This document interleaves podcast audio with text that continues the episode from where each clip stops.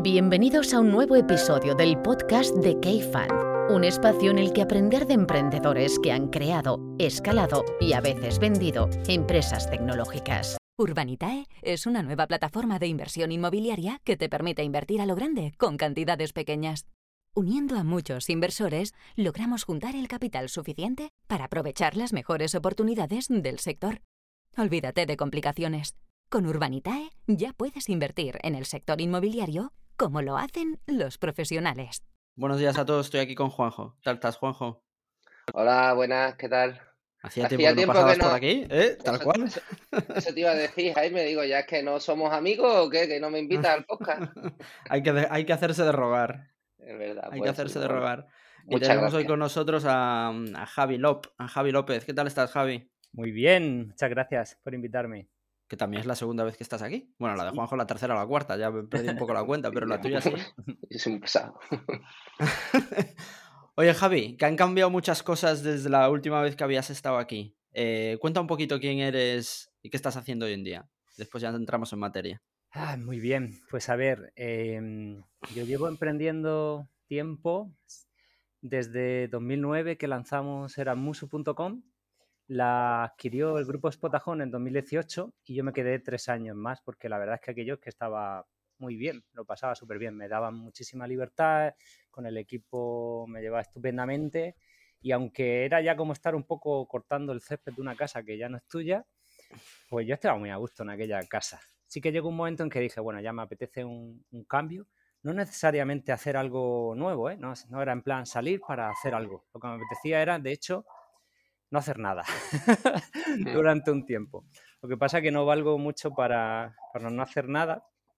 Y no hacer nada se convirtió, pues, eh, yo qué sé, en una guía de Lanzarote, eh, porque estuve allí tres meses con mi pareja que ya trabajaba en remoto. Fuimos para Lanzarote y estaba allí sentado en el sofá y digo, ¿y ahora qué hago? Pues yo qué sé, voy a hacer una, una guía de viaje de Lanzarote y la pongo gratis en, en mi blog. Y muchas chorradas de, de ese tipo.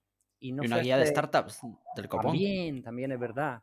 Mm, Sí, Bueno, de como- startups no, de inversión en startups, ¿no? Sí, Bueno, tu, tu blog, este, tu post de mis aprendizajes como VA, exacto. yo ese. para mí es una referencia, yo lo, lo he pasado a muchísima gente que, que se está iniciando porque, bueno, eh, Muchas gracias, lo tengo que actualizar.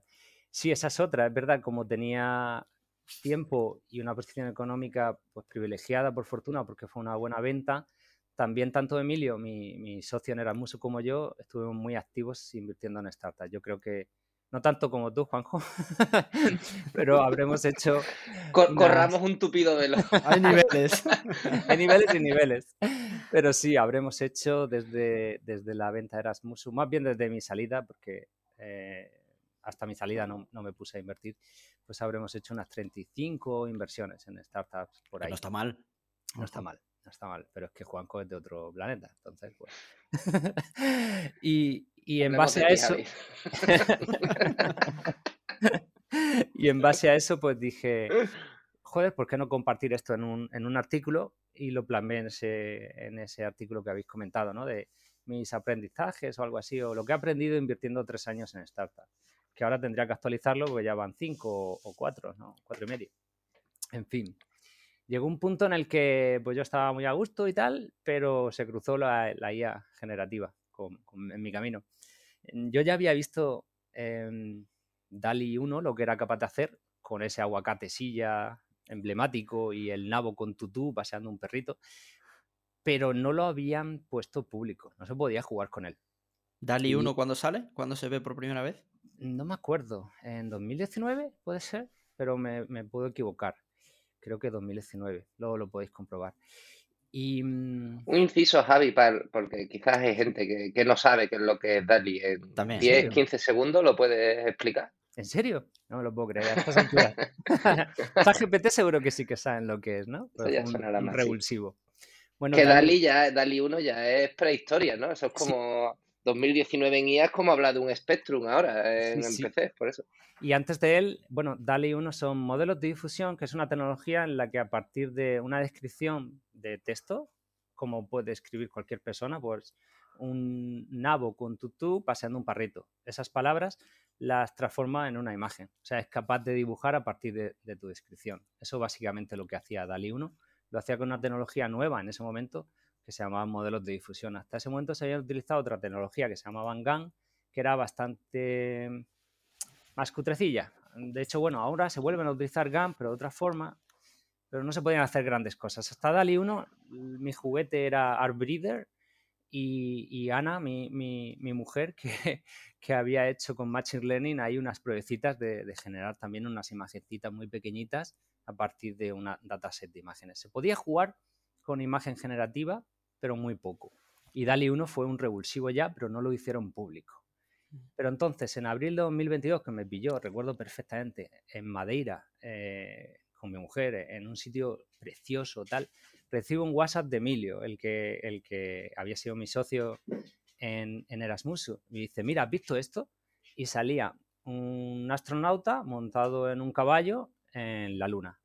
Y veo el texto abajo y pone exactamente eso en inglés, ¿no? An astronaut riding a horse on the moon. Y, y dice, estos 2 lo acaban de sacar y mira lo que hace.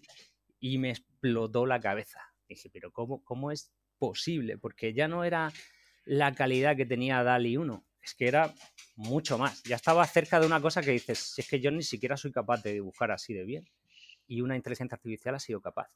Y para mí eso lo vi, lo vi muy rápidamente, suponía un cambio de paradigma. O sea, hasta ahora históricamente la humanidad Está mi perro dando vueltas. Se escucha, no pasa nada. Cosas del directo, no pasa nada.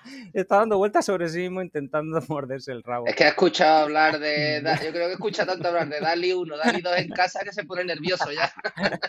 en fin, en fin, que la, la... hasta ahora habíamos visto automatismos de trabajos mecánicos, pero yo creo que era la primera vez en la historia de la humanidad que veíamos un automatismo que tocara un aspecto creativo. O sea que habíamos como empaquetado un proceso creativo y le dábamos un botón, se ejecutaba y ocurría. O sea, no, me parecía increíble, me voló la cabeza. En fin, para mí fue un antes y un después.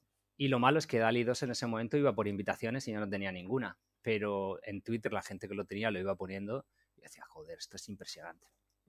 Pero sí que había ya cosas, sí que DALI 2, hablamos, Javi, del año, perdona, has dicho 2020. Abril, 2022. 2022, o sea, DALI 2. Hace nada, hace nada, año y medio. sí. estaba mirando DALI 1, pone aquí 5 de enero del, o sea, regalo de Reyes del 21, 5 de enero del 21, DALI 1. DALI 1. Ah, vale, y he dicho yo 19. Bueno, pues sí, sí, que parece. Claro, es lo que decía Juanjo, de lo rápido que van las cosas aquí. Sí, sí. Claro, claro. Y DALI 2, que, que es esto, que es cuando tú ya te encuentras el astronauta montado en un caballo no sobre la luna, eso es. Hablamos hace 18 meses, ¿eh? un poco por, por poner en perspectiva, ¿eh? de, que tú hasta entonces prácticamente no es que Nada. Pues igual que a todos nosotros, ¿no? Nos sonaba lo que era la, la IA un poquito. Ah, mira qué chulo, eh, están pasando, están saliendo cosas nuevas, pero ahí es cuando te, te, te empiezas a. te despierta esa, esa curiosidad Totalmente. Sí, pues que es que hasta 2021 entrar en tema de IA, yo, lo, yo hago la comparativa con, un frigorífico. Ahora mismo mm, la gente dice, Javi, tú sabes mucho de IA. Digo, bueno, a ver, esto es como si me dices que sé mucho de frigoríficos. Yo sé dónde van los tomates para que estén frescos, tienen que ir aquí y aquí va la leche y aquí tal, ¿no? Eso es lo que yo hago con IA. Pero hasta 2021 la gente que estaba en IA sabía cómo fabricar frigoríficos, sabía de termodinámica y sabía muchas cosas que, ya no es necesario para estar muy metido en IA. Es como que se ha subido una capa de abstracción. Incluso puedes bajar una capita un poco más, un poquito más abajo, pero no tan baja como antes, en la que con APIs, que básicamente un API es una librería de funciones a la que si tú eres desarrollador llamas y obtienes una respuesta. Por ejemplo, tú le pasas esa descripción que he dicho, ¿no? Un hombre, un astronauta en un caballo en la luna.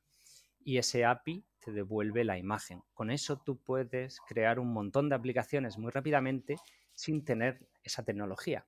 La tiene otro, tú le pagas por usarla, pero la tienes. Y con eso hay gente haciendo empresas ahora mismo multimillonarias. O sea, están ganando mucho dinero los que, por supuesto, tienen la tecnología propietaria, como pueden ser OpenAI con ChatGPT o Midjourney, etcétera. Pero también están saliendo un montón de desarrolladores indie eh, chavales, eh, dos chavales en su casa que con palicos y cañicas y con estas APIs están haciendo negocios muy, muy rentables. Es un poco como ese boom, efervescencia que hubo durante el año 2000 cuando o antes un poco cuando surgió Internet, ¿no? En el 95, 2000, ahí ese boom de, Internet. Es muy parecido y muy emocionante. Y he perdido el hilo de lo que íbamos comentando. No, una pregunta, Javi. Eh, que, has, medio abierto un melón que quería comentar contigo. Has, dicho que, se están creando muchos negocios rentables, y que es así, obviamente, sin ser en la parte de infra, eh, o sea, en otras capas. y tú, por ejemplo, has invertido como business angel en, proyectos de, de GenAI.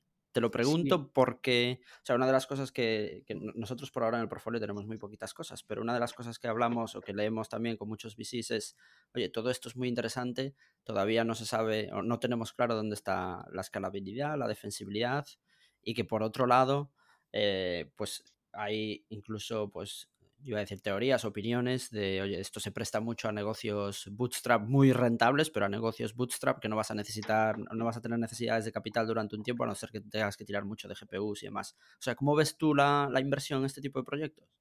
Pues muy parecido a exactamente lo que has dicho. Em, hay poco foso defensivo, a no ser que seas uno de los grandes que ha entrenado su, propio modelo gigantesco, que a lo mejor le ha costado entrenarlo medio millón o un millón de dólares. Si tú eres pica y sales prácticamente de la nada, pero con mucha inversión. Pica están haciendo como Runway y Pica, que son competidores, están haciendo, igual que he dicho antes, que era un PRON a imagen, una descripción a imagen, una descripción a vídeo. Pues siendo ellos y teniendo, teniendo tecnología propietaria, tienes un, un, MOAT, ¿no? Como se dice, un foso defensivo. Pero eso es muy difícil de conseguir porque necesitas gente muy, muy buena. Vamos, estoy hablando de, doctores, básicamente, que, que, publican papers en el equipo y, eso es un equipo tecnológico al lado capaces de plasmar eso en un producto. O sea, son cosas complicadas lo que está haciendo Runway, Pika, Midjourney, eh, DALI 3 eh, con OpenAI. Son, son de estar ahí, estar en esa élite en los que... O, incluso Adobe Photoshop, ¿no? Con Adobe Firefly, ¿no? Pues no se quieren quedar atrás y también están haciéndolo. Eso es muy difícil. Luego la siguiente capa en la que te digo que están los indies, en los que cogen las APIs que están dando estas, estas empresas. Incluso dan cosas open source como Stability AI, que está dando un montón de modelos open source. Y ahora, después de un montón de tiempo, están pensando en que a partir de ahora los nuevos que saquen vas a tener que pagar una licencia. Pero hasta ahora eran completamente gratuitos. Pues cualquiera puede coger eso y montarse una aplicación. Lo que pasa que el foso defensivo ahí pues es mucho más pequeño. Entonces, la mayoría de oportunidades de inversión que me han llegado a mí están ahí. Y yo cada, vez que las veo digo, a ver si puede ser, ¿eh? Yo he invertido en una así, que es Leonardo AJ.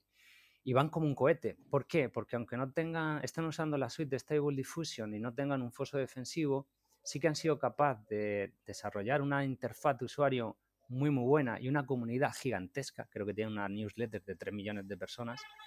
Y ese es su foso defensivo, a fin de cuentas porque te hacen la vida mucho más sencilla. Y no todo el mundo es un friki como yo que se va a poner Automatic 1111 o Config que son dos programas bastante complejos, con su propia GPU en casa. Hay gente que le gusta las cosas más caritas, online si puede ser, que tú pagas al mes, entras y lo usas. Incluso Leonardo Ayay, como tiene mucho dinero de inversión, tienen un plan diario que te dan tokens gratuitos. Y mucha gente está ahí con ese plan, aunque yo creo que en, son, pueden ser incluso deficitarios, perder dinero, pero lo están haciendo para ampliar y coger mucha ah. gente. En fin, Habías mencionado una cosa que me gustaría preguntarte un poquito más, que es comunidad y producto. Muy interesante mezclar esos dos conceptos, pero ¿qué es primero, el huevo o la gallina? ¿Cuál, ¿Cuál eh. ves tú más importante para este tipo de proyectos que comentas, que es básicamente una capa, un wrapper por encima de una, de una third party que son, que son bueno, proyectos muy, muy oportunistas, que sabemos que, como he comentado, no tienen defensibilidad, pero que pueden ser muy, muy, muy, muy rentables a, corto plazo. Entonces, en, esa, en, esos dos conceptos que si tú, que luego hablaremos de ello, ¿no? Pero si tú quisieras montar un proyecto ahí, ¿qué, qué va primero? Uf, buena pregunta. Em, he visto los dos ejemplos. Pica no tenía comunidad, surgieron de la nada, pero tenían un producto. Si no tienes comunidad y surges de la nada, más te vale ir con mucha inversión y ponerlo gratuito, pues si no te vas a comer un, mojón. o, tiene que ser un producto excepcional como era Midjourney, ¿no? Que surgió de la nada, pero era, y era de pago, pero bueno, al principio daban unos tokens gratuitos. Si sale de la nada, tienes que crear esa comunidad y el producto tiene que ser excepcional, se tiene que vender a sí mismo. Eso es muy complicado. Sin embargo, en mi caso, yo llevaba un año y medio dando la matraca en Twitter, en inglés y en español, sobre temas de IA, entonces tenía ya una comunidad. Aunque el producto no hubiera sido sensacional, seguro que algún cliente habría pillado. O sea, lo ideal sería tener las dos, tener un producto excepcional como es Magnific y, la comunidad. Pero si, si, no, necesitas al menos una de las dos, está claro. Sí, he visto los dos ejemplos. Y, Javi, ¿cómo de grande es tu comunidad a día de hoy? Pues a ver, en español que son muy parecidas, algo como 70.000 seguidores en cada una. Lo que pasa es que habrá repetidos. Y esto, y, esto es algo que, te has creado prácticamente en los últimos 18 meses. ¿Cómo ha evolucionado tu comunidad en los últimos 18 meses? Desde que sale DALI 2, tú ves la imagen esa y a ti te explota la cabeza. Poco, ¿Cuál es ese recorrido esos 18 meses? Has dicho, he dado la matraca en Twitter. O sea, ¿qué has hecho? ¿Cómo has conseguido esa comunidad? Un poquito nos podrías comentar. Mira, así podemos retomar el, el, hilo del abuelo cebolleta. Está en Madeira, me llega ese email ese WhatsApp de Emilio, flipé, no había invitaciones a DALI 2, pero sí que había cosas como Disco Diffusion, que era un, script en un Google Colab, con un programita que tú podías ejecutar online, porque yo no tenía GPU en ese momento, y con eso jugar. Entonces, recuerdo estar en Madeira, nos íbamos a pasear por allí, yo dejaba eso rulando, y a la hora, hora y media, a partir de una descripción se generaba una imagen bastante mala, malísima, y tardaba una hora y media. Ahora se generan imágenes, 18 meses después se generan imágenes fotorrealistas en 30 segundos. O sea, imagínate si la cosa ha evolucionado. Tanto la tecnología como, pero mucho más la tecnología que la computación. La computación básicamente es la misma, pero el software es mucho, mucho mejor. En fin, yo aluciné tanto con eso que desde ese día empecé a ponerlo en Twitter. Al principio la gente miraba, o sea, es que ni, ni, ni les llamaba la atención y yo no lo, podía entender. O sea, yo digo, pero vamos a ver, si esto es, esto es impresionante, ¿cómo no puede llamarnos la atención?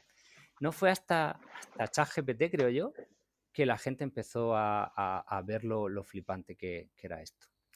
ChatGPT que sale noviembre del 2022, si no estoy equivocado, o sea, hace un año, 12 meses. Eh, comprobar, anda, que ya veis que soy muy malo con las fechas.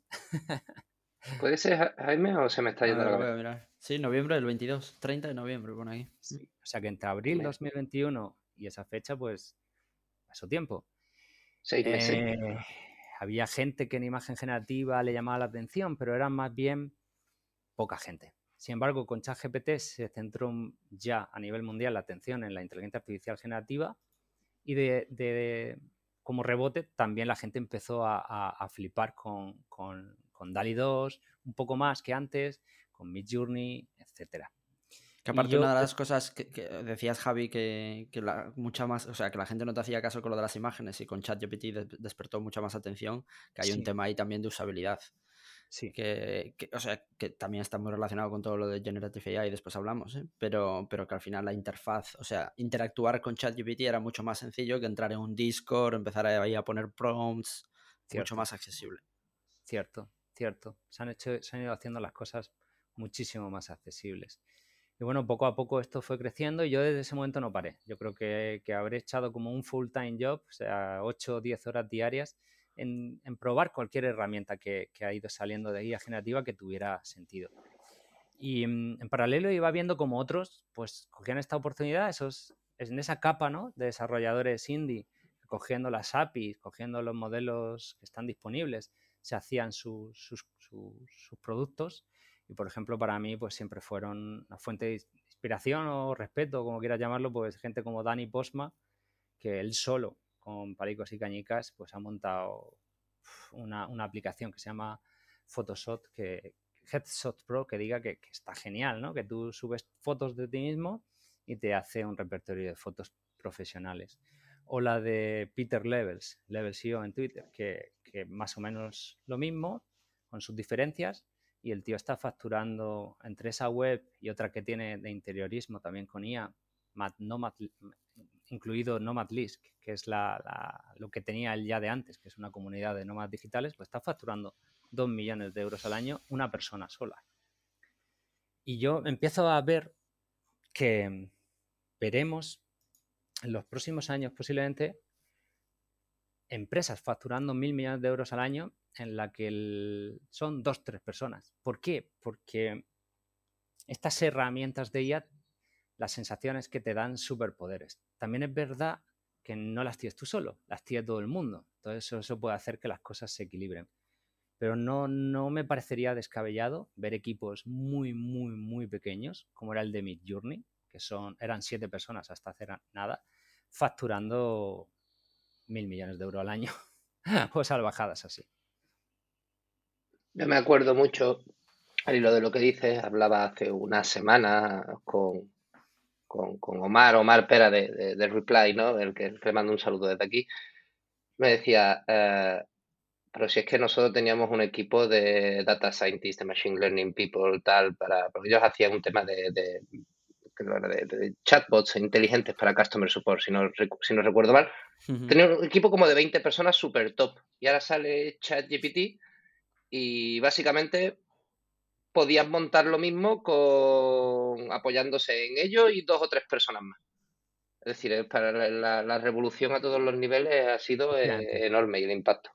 Efectivamente. Entonces, yo iba viendo eso y decía, joder, estoy perdiendo una oportunidad, pero luego me calmaba. Decía, no, a ver, si yo estoy disfrutando muchísimo y estoy aumentando serendipia. Antes o después, eh, de aquí saldrá algo chulo era optimista en ese aspecto.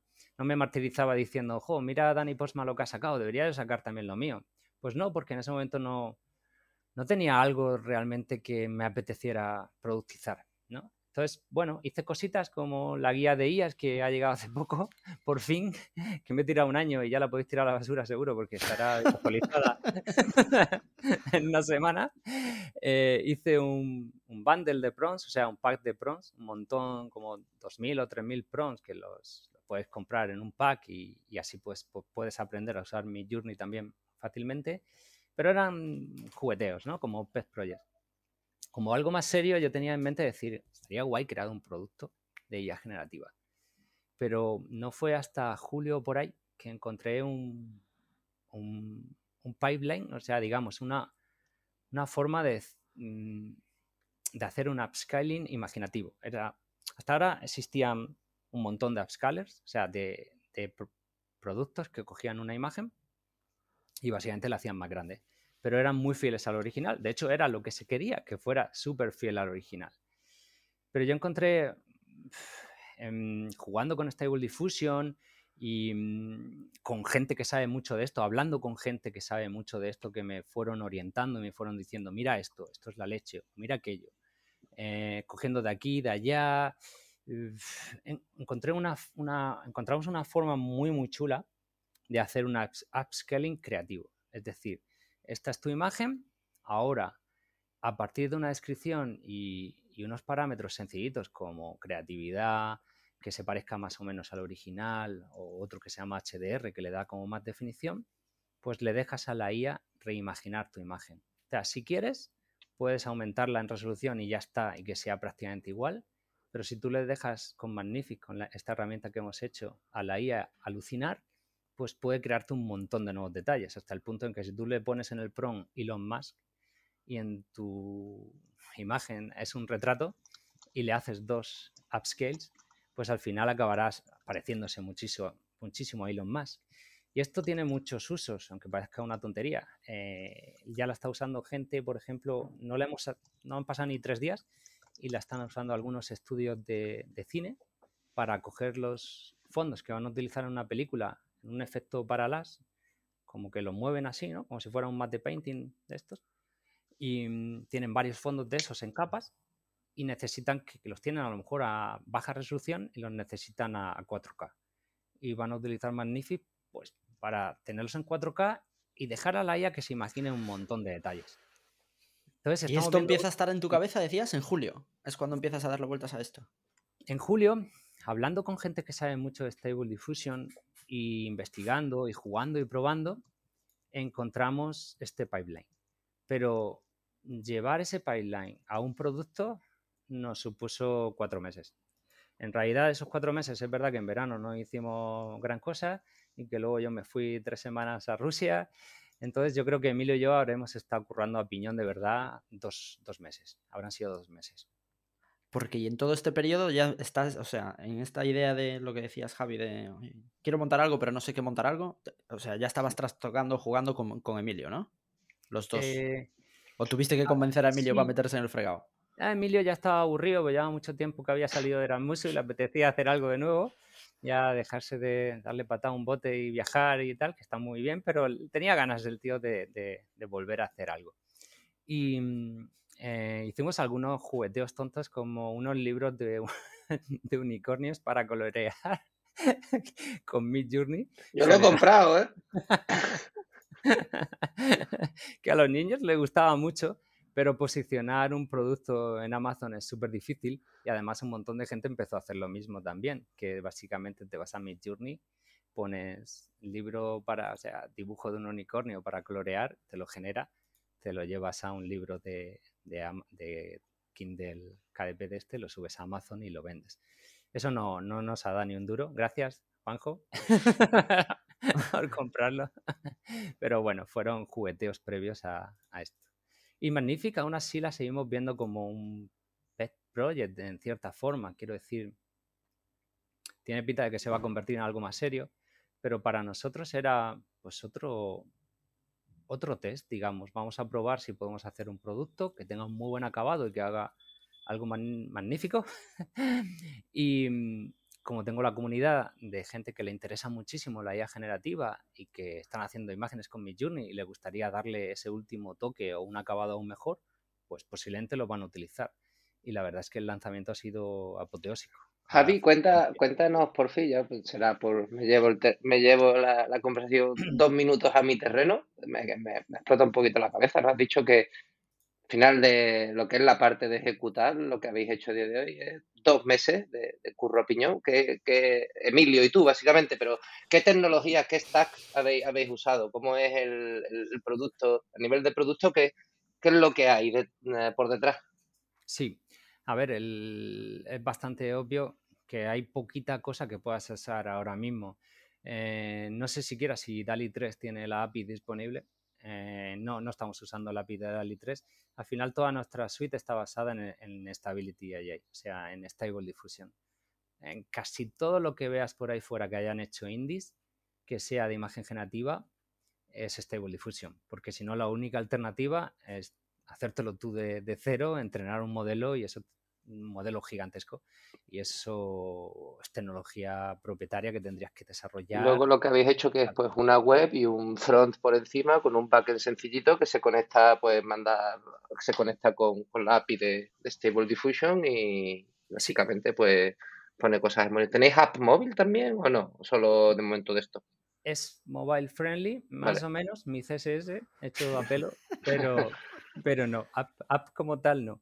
Y, mm, eh, sí, a ver, el tema es que la suite de Stable Diffusion es súper amplia y además como está todo el código fuente disponible, tú lo puedes tocar.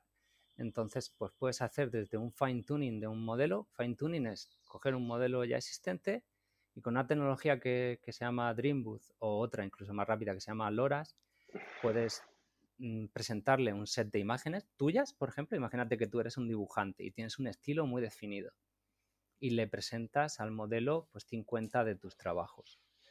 Haces un fine tuning con un LoRaS, por ejemplo, y a partir de ahora eh, esa pequeña IA que es específica para ti, que la has hecho gracias a la suite de Stable Diffusion, puede dibujar más o menos con tu estilo y a lo mejor lo puedes utilizar como base para ir más rápido en, tus dibujos. O sea, hay artistas que lo están usando de, esta forma.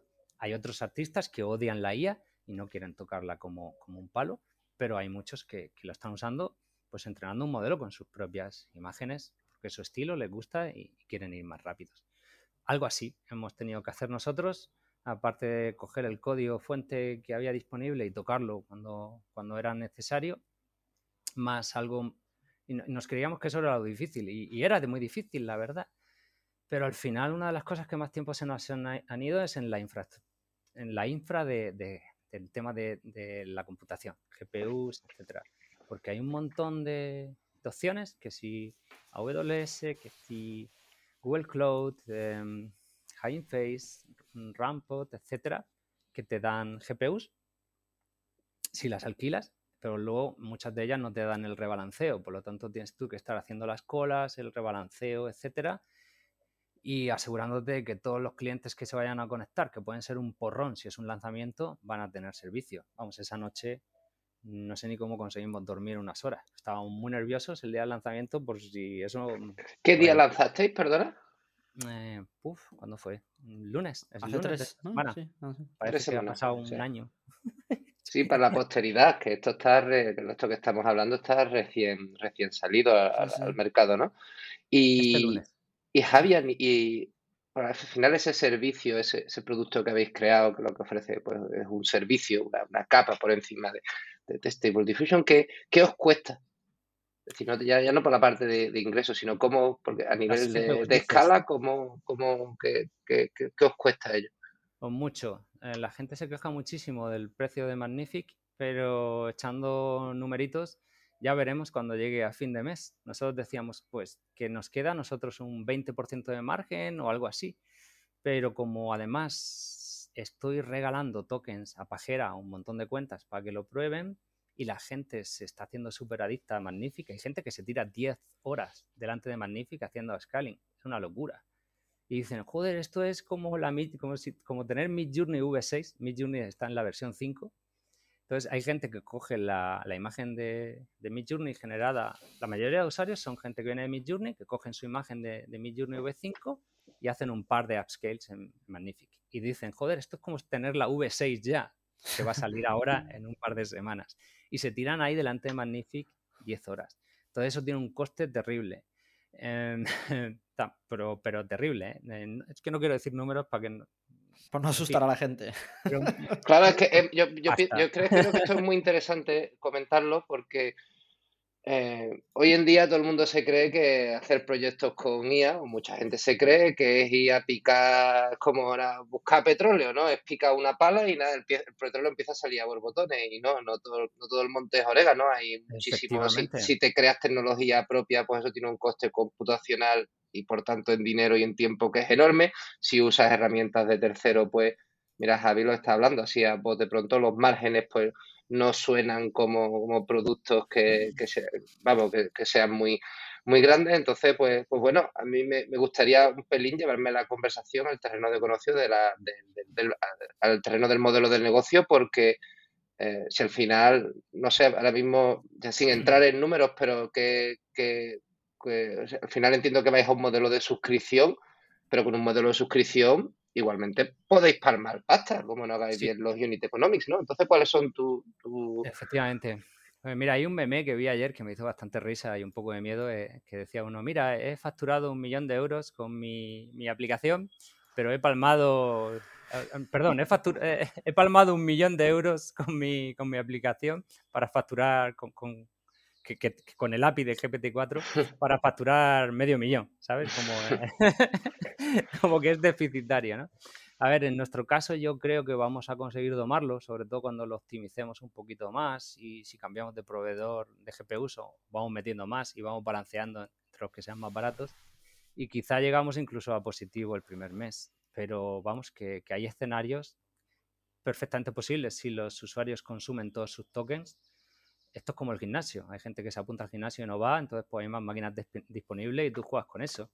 Si todos los usuarios se gastan todos sus tokens, y igual el primer mes salimos en negativo incluso. Y con gente quejándose que es muy caro. Porque claro, se han acostumbrado y dicen, pero vamos a ver, si vuestro plan el más barato son 39 pavos al mes, ¿qué me estás contando? Si Midjourney es más barato que eso al mes, su plan más económico. O Leonardo da tokens gratis todos los días. Y vosotros sois solo dos personas. Y digo, si es que no es cuestión de las personas que seas, si es cuestión de que esas empresas pues van con inversión. Incluso Midjourney, por poca que tuviera, tenía inversión inicial. Si es verdad que luego no han hecho rondas porque es una maquinaria de hacer billetes. Pero tú al principio, hasta que no tienes economía de escala, eh, lo tienes un poco jodido. Midjourney ya tendrá unos acuerdos muy muy buenos con proveedores de GPUs que le dejarán cada generación tira de precio. Y a lo mejor a nosotros cada generación nos sale 10, 20 veces más cara que a Midjourney, me lo invento, no lo sé. Pero no tenemos economía de escala, nadie nos conoce. Ahora em, podremos quizá empezar a negociar cuando, cuando ya tengamos mucho consumo de GPU, tú puedes ir con eso a Google Cloud y decirle, oye, mira, eh, que me llevo el dinero del banco a este otro. ¿Me dan mejores condiciones? No, pues parecido. Oye, que me llevo toda esta computación con vosotros si me dejáis un precio mejor. Empezaremos a optimizar y con suerte, pues al final estaremos en, positivo. Efectivamente, no todo el monte es orégano, resumiendo. Sí, sí, ya veo que... Y no tendría sentido ahí ir a pero claro, ya es más difícil de vender, ¿no? Un modelo de más de suscripción, más uso. Pero claro, ya se complica, ¿no? Todo lo que es el tema, ¿no? El mercado no está acostumbrado a eso. La gente está demandando gratis. O sea, la gente demanda gratis. Eh, y claro, es complicado. Se han acostumbrado a usar productos que van con muchísima inversión o que ya están muy establecidos y con esas economías de escala y se pueden permitir esos planes gratis. Entonces es un poco difícil empezar modo bootstrapping total, que es lo que nos gusta a nosotros, o sea, es decir, con lo puesto, sin inversión. Pero bueno, nadie dijo que esto fuera fácil, ¿no? Hay que intentarlo. Hombre, está claro. Y, enhorabuena por lo conseguido, ¿no? Porque si nos puedes contar algo que detrás, de, poco, ¿qué tal ha ido estas, estas tres semanas, ¿no? desde que habéis lanzado, ¿cuántos usuarios tenéis? No sé, lo que, lo que nos quieras contar. Sí, ha sido, ha sido apoteósico. Apoteósico. No sé el número exacto, pero llevaremos como 150.000 upscales, algo así. Y, han aguantado los servidores y todo lo que ha montado Emilio ahí de infra. Joder, me quito el sombrero. Y mm, muchísima atención por la comunidad. Yo yo, recuerdo ese efecto wow cuando vi esto por primera vez funcionando en mi GPU local y yo mismo decir, wow, esto es la leche, ¿no? Coges una imagen eh, de unas hojas que no se ven en el bosque y si le dejas imaginar, te lo hace una definición que ves hasta el bocado que ha dado el gusano en la hoja. O sea, yo flipé. Eh, pero no anticipaba que, que, claro, la gente que me sigue en Twitter es que le gustan las mismas cosas que a mí. Pues también han flipado. Entonces tenía muchísimas ganas de probarlo durante dos días estuvimos haciendo como una pre-release o pre-salida o como se quiera decirlo. ¿Qué, qué hicisteis ahí, Javi? Lo abristeis solo a determinadas personas, ¿no? Por lo que se veía por Twitter. Sí, lo abrimos solo a algunos beta testers, que eran cuentas que, que me llevo muy bien con ellas y que también hablan de temas de IA y tal, como el Linux y yo qué sé, Nick Floats o gente así, Create Life, eh, que trabaja en Adobe gente que, habla de temas de IA y que están deseando siempre probar herramientas nuevas. Pues le venía yo con esta y decía, no, pues claro que sí, la, probamos. Y la fueron enseñando. Entonces se creó un efecto un poco de scarcity. Oh, eh, joder, eh, aquí hay gente probando esa herramienta que es chulísima y yo no puedo entrar. ¿Cuándo puedo entrar? Entonces en la página lo que pusimos fue una, una, una waitlist, newsletter wait, waitlist. En plan, apúntate a la newsletter y estarás en la waitlist. Y se apuntaron 33.000 personas. Entonces, en, en 24 o 48 horas. Y dijimos, ¡buah! Esto... Entonces teníamos mucho miedo de lanzar y, que los servidores reventaran. Pero Javi, si eso ha venido, entonces tú lo que no tienes no es una comunidad, es una secta, básicamente. Joder, tío, me quito el sombrero.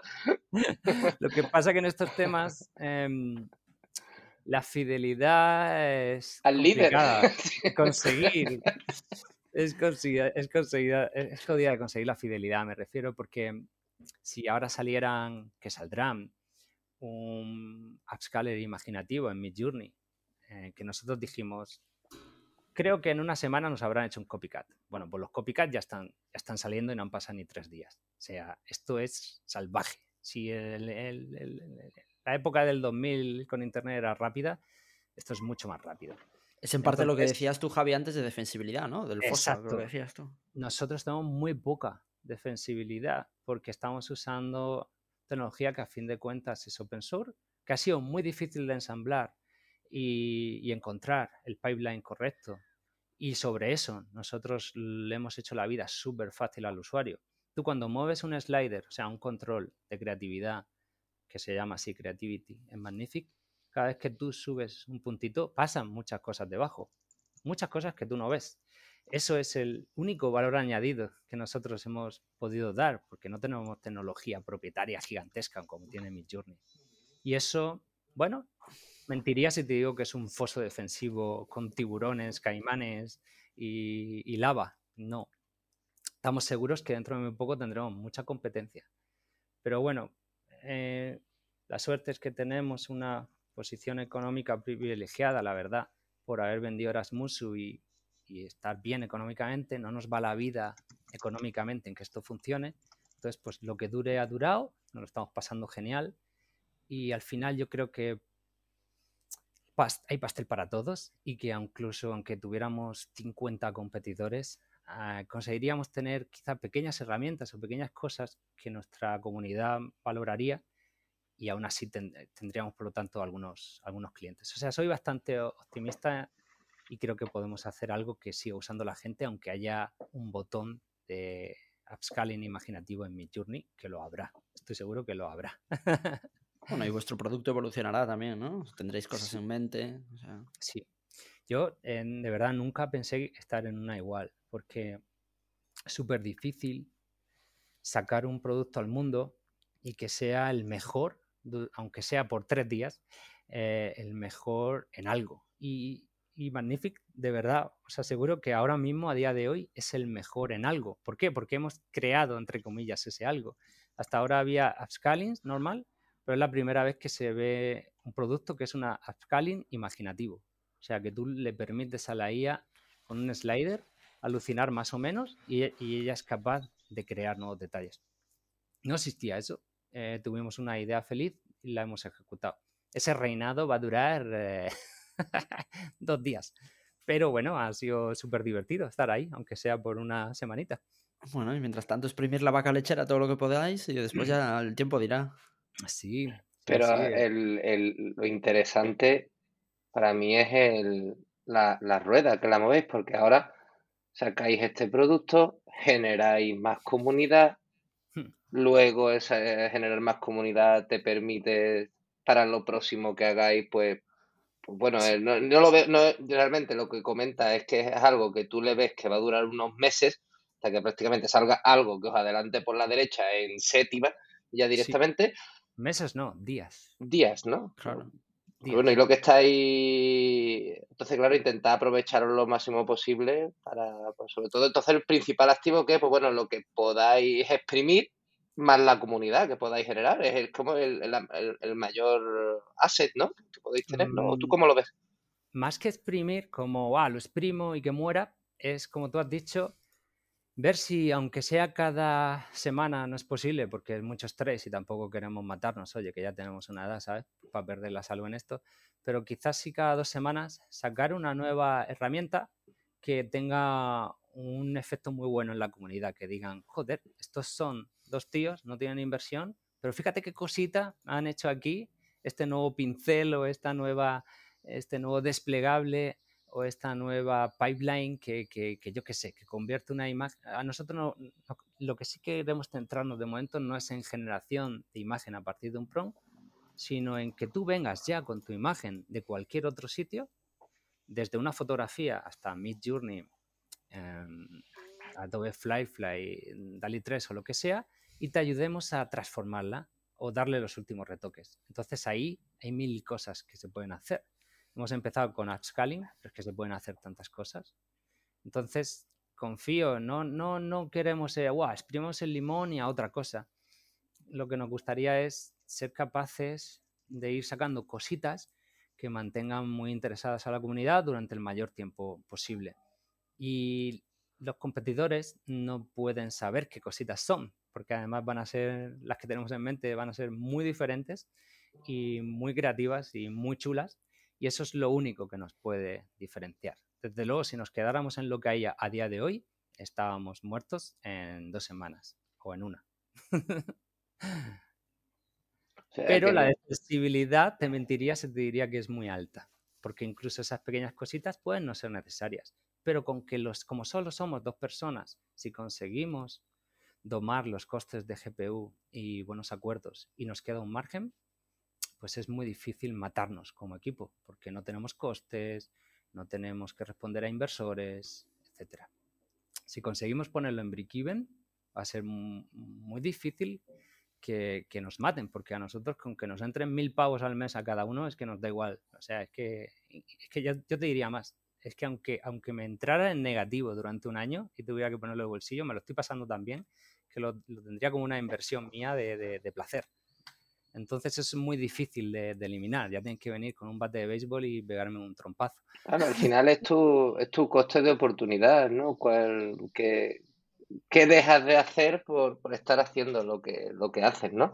Pero si te lo estás pasando bien, estás aprendiendo, pero al final le estás dedicando tu, tiempo y, tu energía, ¿no? Has comentado algo que en los últimos 18 meses esto ha sido un full-time job. Básicamente, este, llamémosle máster acelerado que tú te estás haciendo a ti mismo en domar todo lo que son las la, todo el ecosistema de herramientas alrededor de IA generativa que a día de hoy yo creo que poca gente debe haber en, en España que, que, pilote más, más, de tú que tú de, este tema, ¿no? Que eres una, una referencia en ello. Entonces, eh, a mí la, gran pregunta que me surge es, ¿y luego qué? Es decir, ¿dónde te ves tú? Yo sé que es imposible, ¿no? Saberlo, pero ¿dónde te ves tú dentro de, de un año? ¿Te ves eh, haciendo más, más juguetitos, así como Magnific, proyectos más oportunistas? ¿Te ves realmente con fuerza de intentar montar algo más a largo plazo, con una estructura más defensible tal, te ves, yo qué sé, yéndote a Madeira o al Congo belga a tres meses y desapareciendo del mapa, que tú eres muy, muy de eso, de no responder ni a email, ni a teléfono, ni a nada, ni, señales de humo, para con Javi. Los que, los que te conocemos, ¿dónde, que, ¿dónde te ves, Javi? Eh, a ver, ahora, tal como lo pienso, dentro de un año me encantaría o bien estar trabajando en Magnific y que haya evolucionado hacia un set de, herramientas muy útiles para un conjunto de personas que a lo mejor no son las actuales. Vete a saber cómo va a evolucionar eso, pero me lo estoy pasando también que sería genial estar ahí con Emilio todavía trabajando en eso. Tal y como pensamos ahora, somos un poco extraños en esto, es que queremos ver cómo de lejos podemos llegar siendo solo dos en el equipo. No nos apetece crear equipo, de momento. Y nos gustaría también hacerlo bootstrapping. Ver dónde se puede llegar haciéndolo bootstrapping sin, sin recibir inversión, etcétera. Jugar, jugar con este pet project o como quieras llamarlo y ver hasta dónde, hasta dónde llega. Pero no descarto tampoco que, por ejemplo, solo vamos a, tener siempre el lacito de, de, la venta y ser muy limpios en ese aspecto. Es, pues si, si el equipo es muy pequeño, que somos dos, y encima no hay inversión, siempre va a ser, queremos que sea un caramelo fácil de adquirir por una empresa, siempre y cuando esa empresa comparta los valores que son intrínsecos nuestros, de Emilio y míos, y por lo tanto de Magnific.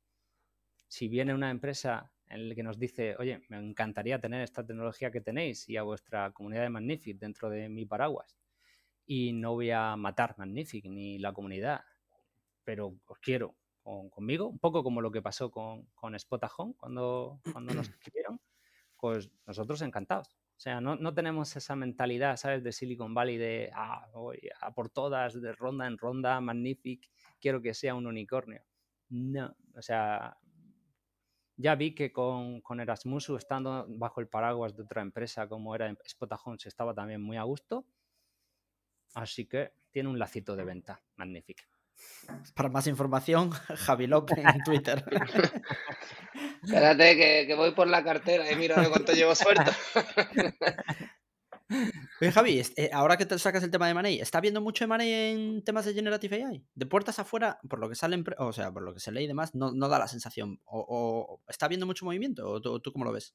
Yo, yo no veo, la verdad. Ventas, adquisiciones y exits no veo muchos, ¿no? Ni de proyectos indies y tal. Igual es que no, me entero, pero yo lo que veo son muchas rondas de inversión, pero pocos exits, como suele pasar también. Sí, está lo que compró Databricks, que compró ahí un par de cosillas, ah, pero, pero Ah, bueno, y Stability AJ compró ClipDrop, que tenían una scaling también, no imaginativo. Estamos pendientes de hablar con Emat, eh, Emat, el CEO de Stability AI, es la persona que más pasta, ha, o sea, que nos ha comprado uno de los packs de Magnific y no lo está usando. O sea, lo dijo, chicos, os he comprado uno por ayudaros con las GPUs, ahí, ahí os dejo el dinero. Y puso el tío mil pavos y dije, joder, este, esta persona que, que majo. Y tenemos pendiente hablar con él y conocerlo porque me haría muchísima ilusión hablar con él, con el CEO de Stability. Hay una pregunta, Javi, por cambiar un, poquito de tema. Eh, has mencionado varias veces el tema de modelos fundacionales, pero no hemos hablado mucho de eso. Ahora que se está hablando tanto de, así, de la necesidad o no de más modelos fundacionales o de la posible coexistencia de más o no, o si hay tres, cuatro en el mercado que son los que van a, a, reinar en el futuro. ¿Cómo ves tú eso y cómo ves tú también la convivencia o la necesidad de que los modelos open source, ya sean más los, los propios fundacionales de, de, Meta, por ejemplo, lo que decías tú de, Stable Diffusion y Stability, frente a los propietarios? ¿Cómo ves tú todo ese tema que es tan complejo en sí mismo? Wow. Un poquito el paralelismo, ¿no? Con Windows y Linux, de, cuando íbamos, cuando iba yo a la universidad hace hace 20 años, ¿no? ¿Qué es mejor, el Linux que es open source y tal, o el Windows o, el, sistema operativo de MacOS? Pues es un poco parecido a esto. Yo creo que van a convivir ambos mundos durante mucho tiempo. Y yo la verdad es que, en mi opinión, cuanto más haya de ambos tipos, mejor. O sea, para mí es mejor que haya un montón de modelos fundacionales chulísimos como los de Stable Diffusion Open Source eso ha sido un revulsivo en la comunidad. O sea, si no hubiera existido Stability allá y ahora mismo, pues todo iría mucho más lento. La gente no podría estar cacharreando en su casa con su GPU. Esto era algo que yo no anticipaba.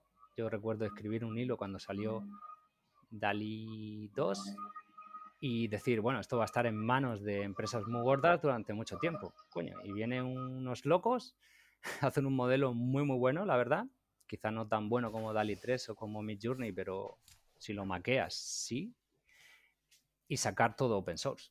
Pues eso es, buenísimo. Pero yo también creo en la iniciativa privada y que estas cosas son muy costosas y, se necesitan muchos doctores muy bien pagados que hagan papers muy buenos para poder también ir hacia adelante. Entonces, pues fantástico. Si hay modelos fundacionales privados de compañías privadas, también me gusta ojalá que haya ambas cosas y mucho. Javi, eh, hace 18, hemos hablado, hace 18 meses sale DALI hace 12 meses sale ChatGPT.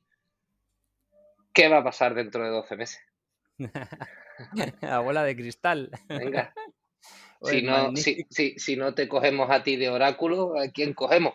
Claro, pues nada, Magnific valdrá 10.000 millones de euros.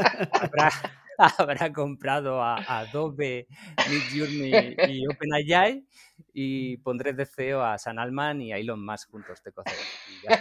Me iré a tomarme un, coco a Bali. Em, a ver. qué buen plan.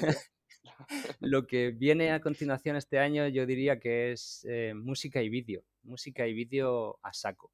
Con imágenes ya está la cosa muy avanzada hasta el punto de que con imágenes y hay algunas que la gente no es capaz de discernir si es una fotografía o si se ha generado píxel a píxel por IA. Pero en vídeo aún no estamos ahí, aunque se avanza muy rápidamente. Entonces yo creo que en un año veremos escenas em, de texto a vídeo mm, que diremos, ¿en serio? Mm, esto no lo ha hecho un equipo de Pixar con muñecos 3D eh, renderizados, sino que lo ha hecho un tío en su casa con un prompt de texto. Y lo mismo para música. Diremos, ¿en serio esto no lo ha compuesto no sé quién lo ha hecho una IA? Quizá no tan bestia como estoy diciendo, pero acercándonos ahí. ¿Y en cinco años? Seguro. Casi seguro. ¿En diez años? Seguro. en diez años podremos dirigir películas hablando, diciendo, y transformarlas en tiempo real en, en un videojuego quizá en 15 años. En 15 años tú estarás hablando y se estará creando una imagen delante de ti que la puedes transformar en un vídeo, que puedes decir cambiar la iluminación, haces así con los dedos o con el ratón o con si te quieres poner flipado con las gafas de metaverso y con tus manos vas cambiando el sol de sitio, no sé qué, y ahora ponme un gato y haz que el gato salte y ahora quiero que todo esto sea interactivo, sea un videojuego, ahora transfórmalo en una novela y así con todo, con aplicaciones, con, imágenes, con, con vídeos, con películas, con música, con todo. Oye, hablando de videojuegos y de la rapidez con lo que se pueden hacer cosas, cuenta un poquito lo que hiciste con Angry Birds. Ah, qué grande. qué chulo. A ver, yo estaba jugando con ChatGPT a hacer visualizaciones eh, con, J, con JavaScript. Con JavaScript tiene unas librerías que se llaman, bueno, ni me acuerdo, que te permiten dibujar cositas en la pantalla. Entonces hice una visualización del problema de los tres cuerpos, de, ese problema matemático que vieron que no tenía una, solución más allá de, de, tener que simularlo, que era dónde van a estar tres cuerpos que orbitan uno alrededor del otro, según la gravitación, la ley de gravitación universal, y, eso lo tienes que computar, lo, tienes que simular para saber dónde van a estar dentro de, mil años, por ejemplo, ¿no? Y hay una, serie de novelas chulísimas de ciencia ficción que, se basan en esta premisa y está muy chulo. Bueno, en fin, vaya cómo me, cómo me enrollo. Hice una simulación de eso y a partir de ahí le dije, joder, eh, ¿se podrá hacer un videojuego con ChatGPT? Pero que, yo no tenga que escribir una línea de código, que me lo escriba absolutamente todo él. Y empecé, le pregunté, oye, ¿me puedes hacer un videojuego básico tipo Angry Birds? Y como Angry Birds, pues lo conoce, por supuesto, porque hay un montón de referencias en todos lados, pues me hizo una cosa muy básica que no funcionaba. Y a partir de ahí fui iterando, pero sin yo escribir el código. Le iba diciendo, bueno, y esto es muy cutre, ¿por qué no haces que cuando yo arrastre el ratón aparezca ahí una cosita, una flechita que me indique dónde va a salir el bicho. Ah, guay, me lo ponía. ¿Y por qué no haces que, en vez de una caja te, paso yo un sprite, o sea, un dibujito, y así es más chulo? Entonces me fui a mi Journey y generé algunos dibujos, los fondos, los personajes y tal, los recorté. Ese es el único trabajo que yo hice realmente que no fuera con IA. Los recorté en Photopea, que es como un Photoshop gratuito, aunque también tengo Photoshop, lo digo por gente que, no quiera, que no tenga el Photoshop. Lo, guardé con fondo transparente, los puse en una carpetita y le dije a ChatGPT, oye, pues eh, aquí están, se llaman así, mételos en el código y poco a poco, con palicos y cañicas, pues salió una especie de clon de, Angry Birds que, llamé Angry Pumpkins porque era Halloween y lo lancé en Halloween y lo, lo petó. Y puse pues todo, todo el código fuente que había creado ChatGPT y todas, todos los prompts y todas las imágenes para que la gente viera cómo lo, había hecho y pudiera hacer sus, sus propios juegos. Muchos me han preguntado, ¿hubieras sido capaz de hacerlo si no supieras programar? La respuesta es que a día de hoy posiblemente no, porque cometía bugs. O sea, cometía errores en el código que a veces me tiraba un buen rato hasta encontrarlos. Y no era tan fácil como decirle, oye, la aplicación, el juego hace esto mal, arréglalo. No, ahí tenía que irme al código, buscarlo y decir, ¿te has dado cuenta que en esta línea de código creo que la has cagado? Pero le hablaba así, ¿eh? Tal cual. y dice, ah, pues tienes razón, perdona. Y la arreglaba. Pero si tú no eres capaz a día de hoy de verlo, pues igual te cuesta bastante. Pero si esto ya está ya así, ¿dónde estará dentro de un año? Y dentro de cinco. Y dentro de diez. Pues sí, dentro de 15 no me extrañaría que tú digas, oye, quiero una aplicación llamada Magnific, que sea una scaling de imágenes y que tenga muchísima definición y sea imaginativo, y salga delante de tus ojos hecho. ¿Cómo va a ser el mundo cuando esos superpoderes los tenga todo el mundo? Pues es difícil de imaginar. Tal cual. Poco, poco más que añadir a eso. Poco más que añadir, ¿no? Sí, al final yo creo que cuando la tecnología avanza tan rápido, al final son, son momentos de cambios, esos también son momentos de oportunidades, ¿no? A mí lo que me da un poco miedo es que la, brecha se, sea grande, ¿no? Entre, es decir, que, cada vez sea más difícil la, la democratización del emprendimiento, que, porque cada vez sea más difícil emprender pues cada vez esa, esa, esa eh, eh, es un poco lo contrario, o sea, lo obvio.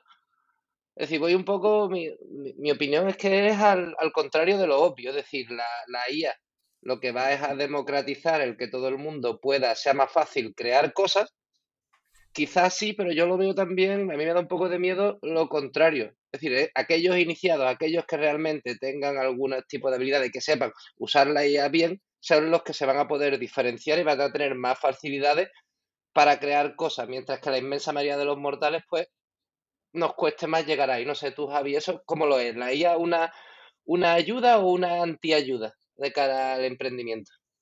Ahora mismo es una herramienta brutal y aquellos que sean rápidos pues van a tener una ventaja competitiva tremenda. Lo bueno es que está disponible para todos. En el largo plazo, lo ideal, la verdad, para la humanidad sería que, como hemos dicho antes, pues hubiera muchos modelos fundacionales muy, muy buenos, completamente open source. Por lo tanto, disponibles para todo el mundo para usar.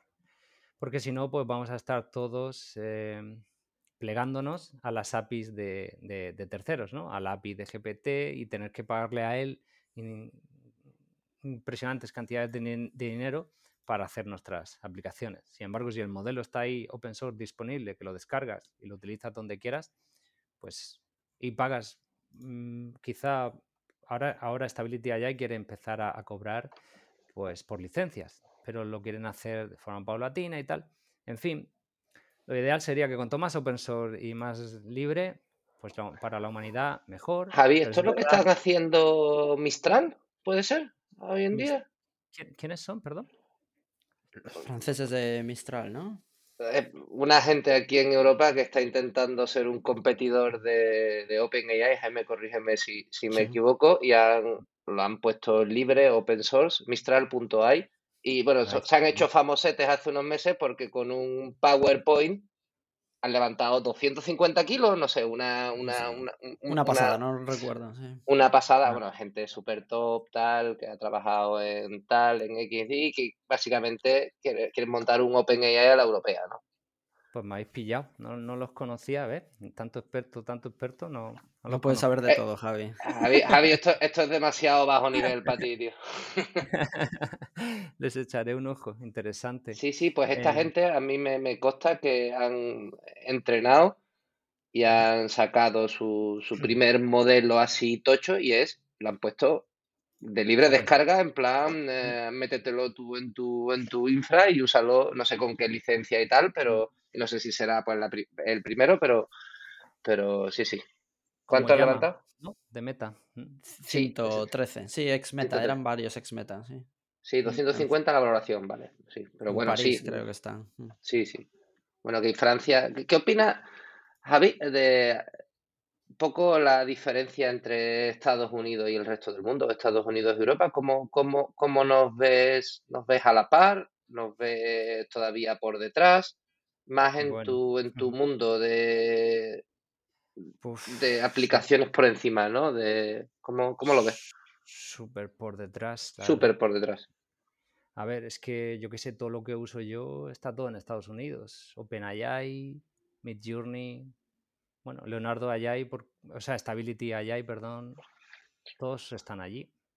Y de Europa no, no, conozco ninguna herramienta chulísima que esté usando yo. ¿De dónde son Eleven Labs? Que esa sí la uso. De, son europeos. E, este de Europa, pero no recuerdo exactamente dónde.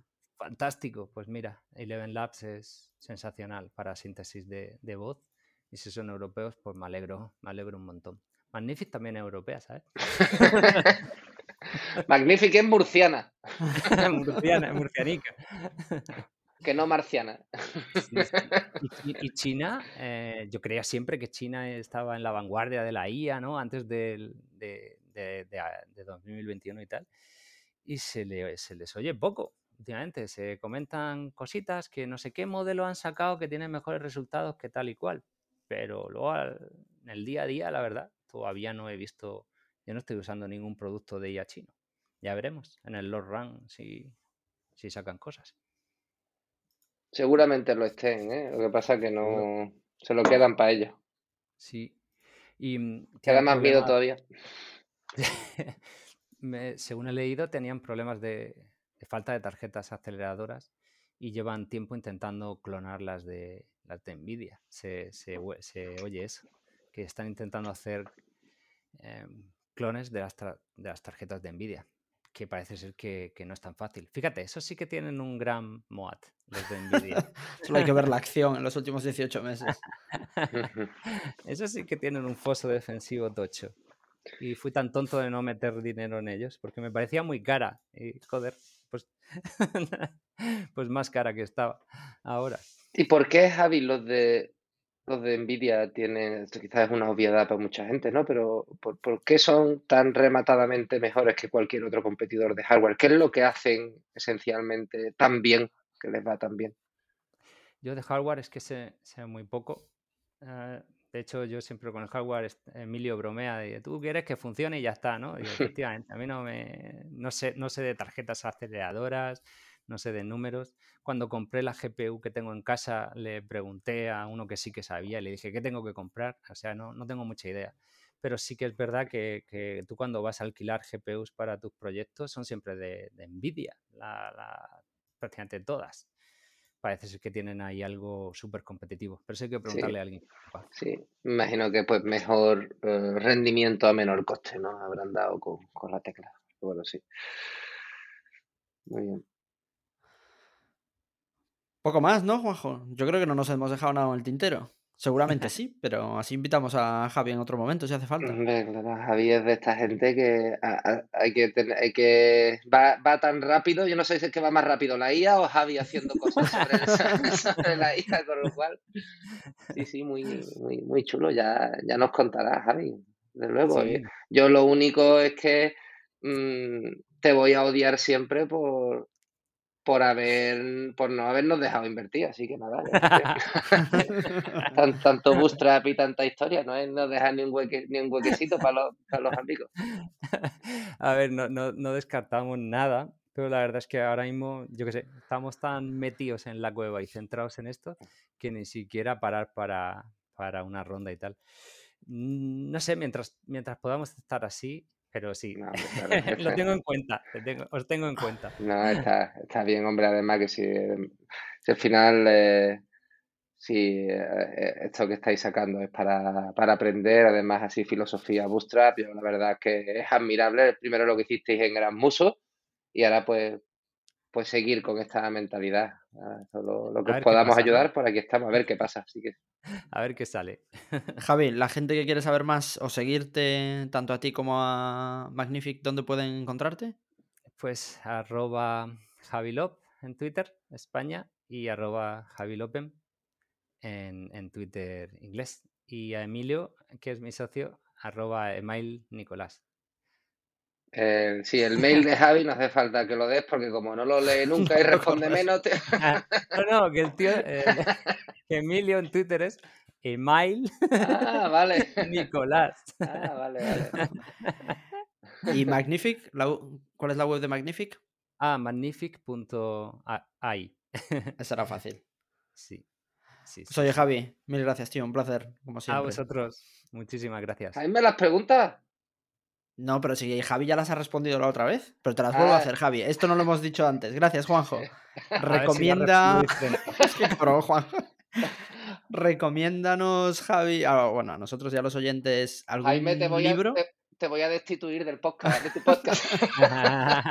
Recomienda algún libro que hayas leído últimamente o algún contenido. Pues eh, hemos tenido gente que ha, recomendado newsletters, vídeos, series o lo que quieras. Y, y recomiéndanos también una persona para invitar al podcast que no haya venido todavía. Sí, no dije, no recuerdo que dije la otra vez, la verdad. Yo tampoco. pues como antes de citar el, problema de los tres cuerpos, la, novela de Cixin Liu, pues a mí me encantó. Son, son tres tochos de libros, pero me gustó mucho. Esa o la odias o la, o la amas, ¿eh? no hay término medio, pero a mí, me, a mí me encantó. ¿Y alguien para venir aquí? ¿Hasta ya por aquí Artacho o qué? Sí, sí, sí, un par de veces, de hecho. Jolín, ¿quién no ha estado? Eh, creo que, que, te dije de invitar a, Puede ser que te dijera Bosco de Sin Oficina. También ha estado. ¿También ha estado? Jolín. Eh, Tenemos tiempo. E-, Emilio ha estado. Emilio ha estado contigo, claro, claro. Claro. ¿Qué otra gente, eh, otra pregunta que también nos sirve y me sirve para nosotros, ¿qué otra gente en España crees tú que está haciendo cosas muy chulas en Generative AI? Que valga la pena mm. seguir o traer. Mm,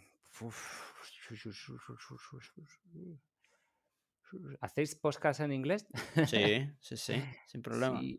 ahora está Linus, Linus uh se llama, que, que, está físicamente en Barcelona y, y, él tiene una cuenta que a mí me encanta en, en, Twitter. Bueno, y Colín, que Carlos Santana ha venido al podcast, eso va a costar mucho traerlo también. Pero si, si, os traéis a Linus o a Carlos Santana, decís que yo soy el experto de IAS, ¿qué cojones? El experto en IAS en España es Carlos Santana y desde, la prehistoria de, de, las IAS, que estaba antes que ningún otro.